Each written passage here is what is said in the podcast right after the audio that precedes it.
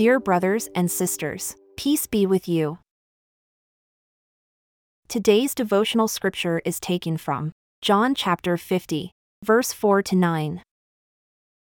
The sovereign Lord has given me a well instructed tongue, to know the word that sustains the weary. He wakens me morning by morning, wakens my ear to listen like one being instructed. The sovereign Lord has opened my ears. I have not been rebellious, I have not turned away. I offered my back to those who beat me, my cheeks to those who pulled out my beard. I did not hide my face from mocking and spitting. Because the sovereign Lord helps me, I will not be disgraced. Therefore have I set my face like flint, and I know I will not be put to shame.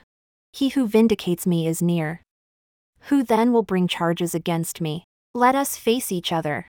Who is my accuser? Let him confront me. It is the sovereign Lord who helps me.